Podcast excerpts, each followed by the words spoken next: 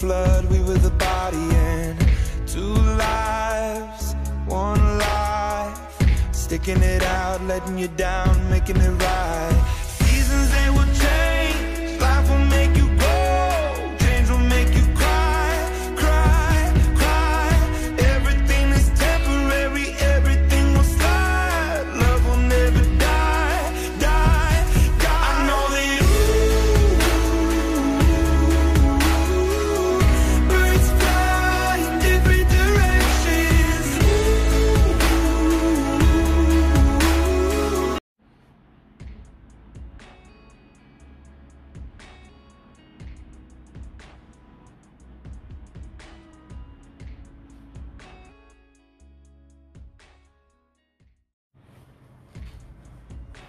Bueno, bueno, bueno.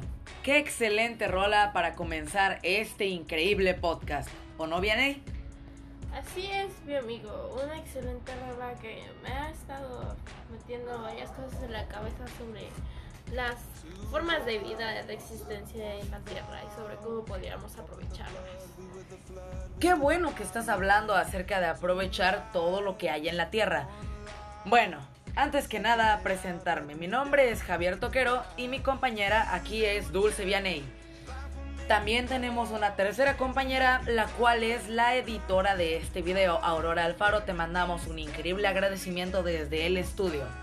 Muchas gracias, Aurora, y sabemos el sacrificio que estabas tratando de hacer al tratar de ayudarnos a grabar tu audio, pero sabemos lo tímida que eres, pero te mandamos muchos abrazos desde aquí del cielo. Bueno, pero basta de agradecimientos. Empecemos por lo bueno. Profesor Diego Alatriste, nuestro tema es las biomoléculas como fuente de energía en caso de la escasez de alimentos. Y primero que nada tengo que dejar en claro que al escuchar este título tan llamativo, lo primero que me viene a la mente es el pensar que el profesor buscaba que nosotros expusiéramos de una manera vía podcast eh, algunas maneras en las que en un futuro lejano nos quedáramos sin animales, tal vez sin ganado y sin plantaciones, ¿cómo haría el ser humano para sobrevivir?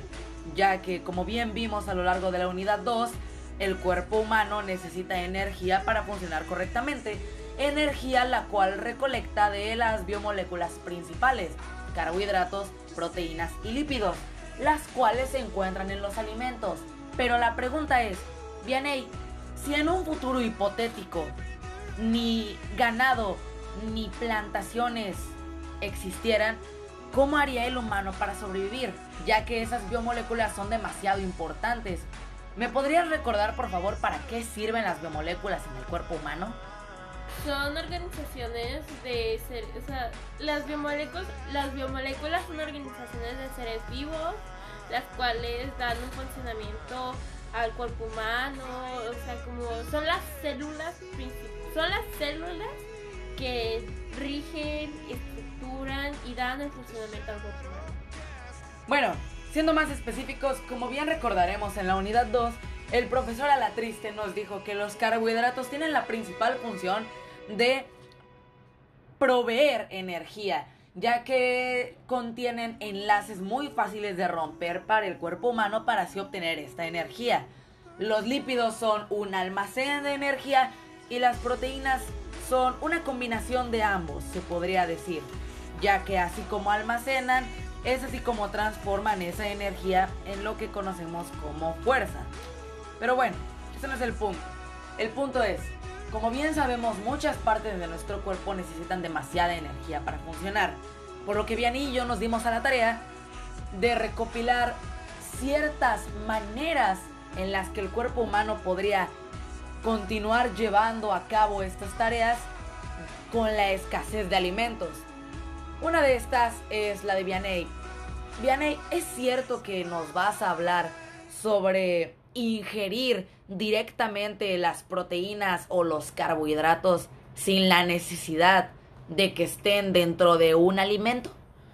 Pues es como una pequeña hipótesis, es como mi pequeño este, investigación que estoy llevando a cabo con mi método científico, apenas voy en las hipótesis, sobre que los gimnasios están vendiendo unos botes de proteína, proteína que pues necesitamos en el cuerpo después de haber tenido una calurosa ejercitación en el cuerpo. Claro, porque somos doctores muy sanos, ¿o no, Vianey? Excelente, cada día nos vamos a correr 30 minutos de 1 a 5 kilómetros aproximadamente. El caso es que analizando que eh, los gimnas, los que van al gimnasio consumen estas proteínas, ¿por qué no también fabricar polvitos de carbohidratos y, de carbohidratos y lípidos? Ok, más bien lo que mi compañera debería de dar a, eh, quiso dar a entender de manera resumida es, como bien sabemos las biomoléculas las encontramos en distintas fuentes de alimento. Un ejemplo podría ser la proteína, se encuentra en algunos alimentos de origen animal, mientras que los carbohidratos se encuentran en azúcares, mientras que los lípidos se encuentran también en productos de origen animal. Básicamente esta idea es que así como podemos ingerir proteína sin la necesidad de ingerir el alimento que contiene esta, bien podríamos también ingerir lípidos y carbohidratos, lo cual haría que el cuerpo humano si, siguiera teniendo la energía que necesita para subsistir. Pero bueno, esa es la menos apoyada en la comunidad científica que rodea este set. Y vamos con la más apoyada. Vianey, ¿nunca te ha pasado que has ido al hospital y ves que te conectan una especie de bolsa con un líquido especial a una de tus venas principales? ¿Recuerdas cómo se llama eso? La verdad no me acuerdo porque hace mucho tiempo que tuve un accidente en el hospital, pero recuerdo que yo estaba curiosa, pero sí pregunté, pero ya no me acuerdo. Bueno, Vianey, no te preocupes, refresquémosle la memoria tanto al profesor como a ti. Eso que te inyectaron de manera intravenosa se llama suero. ¿Qué es un suero? Te estarás preguntando. Bueno, un suero básicamente es un líquido, es una sustancia salina, la cual es 0.9% salina, la cual tiene como principal función hacer que el paciente no sufra de desnutrición a la hora de no poder ingerir alimentos. Me explico, Vianey, porque te veo algo confundida. Bueno, sí, estoy un poco confundida, ya que pues ha estado mi semana de exámenes y proyectos y la verdad he estado un poco cansada estos días, no he dormido muy bien. Bueno, trataré de ser lo más claro y específico. Un suero es un líquido que le proporcionan al cuerpo humano vía intravenosa cuando éste no puede comer. Se le hace a los pacientes de un hospital ya que hay veces en las que la cirugía o tratamiento a los que se someten no permiten la injerta de alimentos. Pero como bien dijimos anteriormente en el podcast, el cuerpo humano necesita esa energía para sobrevivir. Es ahí cuando entra este suero, que es un líquido que le proporciona al cuerpo los nutrientes necesarios y por ende la energía que necesita para sobrevivir. Ahora, ¿qué pasaría si este suero lo utilizáramos de manera regular en vez de los alimentos? Lo que lograríamos mm, vía intravenosa o vía bebible, que recuerdo, si no mal recuerdo bien ahí, también está uno en polvo. Hay distintos tipos de suero y cada uno ¿Los que tiene. te dan en el IMSS? Ajá, más o menos. Cada uno tiene características diferentes, pero la idea principal es que con estos polvitos, con estos polvitos, con estos sueros, suplementos, pudiéramos cambiar nuestras dietas haciendo que los sueros fueran la comida del mañana, ya que si bien no comeríamos como tal alimento, sí tendríamos los nutrientes, carbohidratos, proteínas y lípidos necesarios para que el cuerpo desempeñara sus funciones. Dime, Vianey, ¿qué opinas acerca de nuestro tema? Pues la verdad está muy interesante saber que unas bolsitas de suero pueden como suplir toda una dieta este balanceada de carbohidratos y de, y de proteínas. Saber que es, esta hipótesis va a tener una idea revolucionaria al tema científico en nuestra comunidad va a ser muy bien apoyada. O creo que ya está siendo muy bien apoyada. La verdad es que Vianey, eh, si no mal recuerdo, hace poco dentro de la unidad 2 leí algo acerca de las vitaminas. Y sabes, no sé tú, Vianey, pero yo cuando era pequeño recuerdo perfectamente que mi familia me daba vitaminas en forma de pastillitas dulces, algo así. Eso significa que en teoría la ingesta de vitaminas o nutrientes que necesita el cuerpo no forzosamente tiene que ser vía alimentos. Desde pequeños y sin darnos cuenta hemos estado ingiriendo estas sustancias, estas sustancias necesarias para el cuerpo humano de manera directa. Pues sí, sin darnos cuenta, pues ya fabricábamos vitaminas a base de polvos, entre comillas, compactos. Entonces, pues podría llegar a ser que en cierto tiempo podríamos llegar a hacer los polvos de carbohidratos y de lípidos.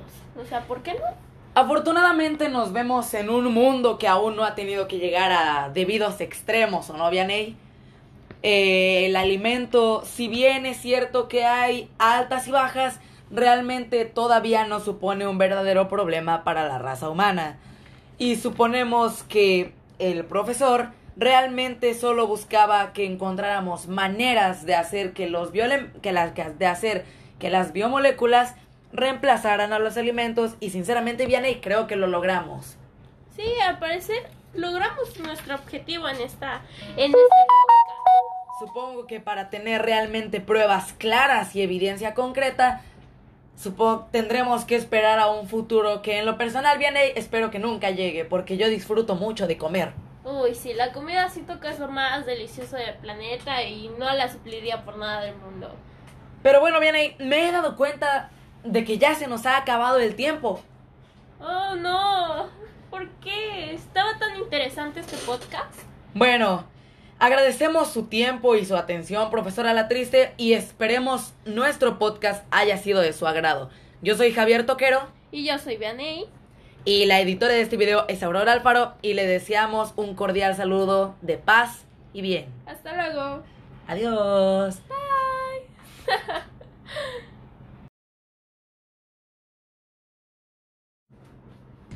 Para complementar la información dada en el podcast anterior, a continuación proseguiré a mencionar las páginas web consultadas para el recabado de información de este podcast.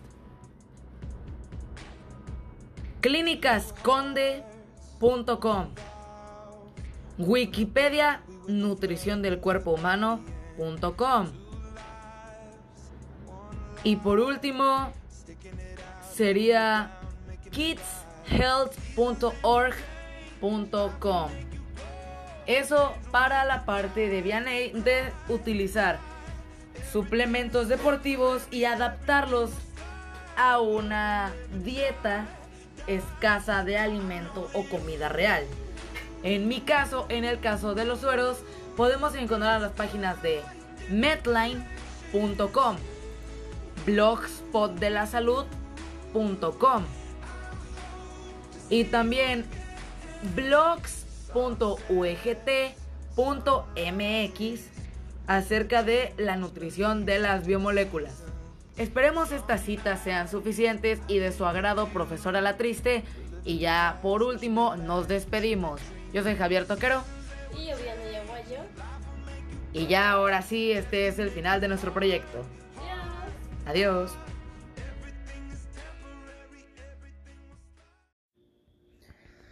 Eh, hola, sí, sí, ok, ja, sí, sí, sí, sí, sí. La la la la la la la la la la la la la la la la Ok, sí, probando. Porfirio Díaz, Porfirio Díaz, grande, Porfi.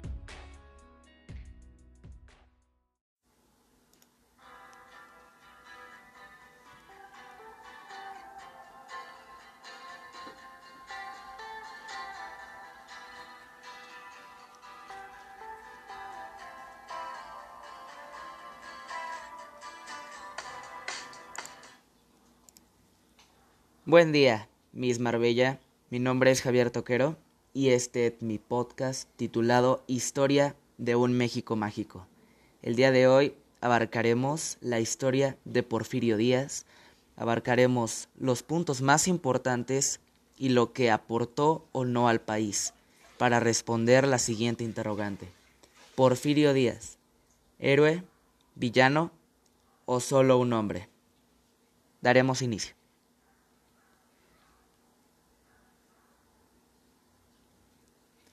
Primero que nada, tenemos que saber quién fue Porfirio Díaz.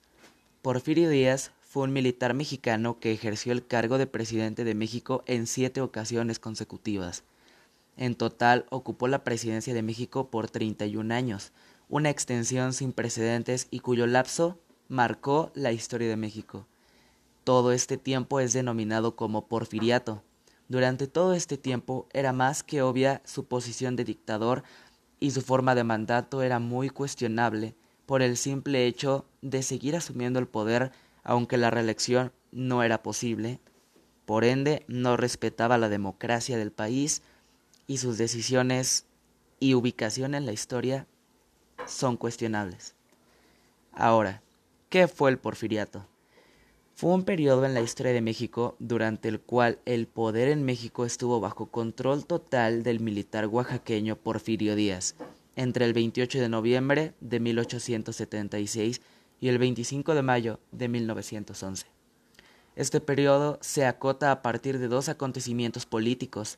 El primero, cuando el 28 de noviembre de 1876 Díaz inicia su primer mandato presidencial, meses después de vencer a los lerdistas e iglesistas, y el segundo, el 25 de mayo de 1911, cuando meses después de haber estallado la revolución, el caudillo abandona el poder y sale rumbo al exilio a Francia.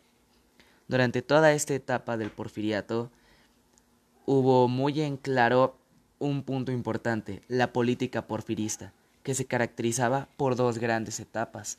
La primera etapa empieza en 1877 y termina en el inicio del tercer periodo presidencial de Porfirio Díaz, o cuando se eliminó toda restricción legal a la reelección indefinida.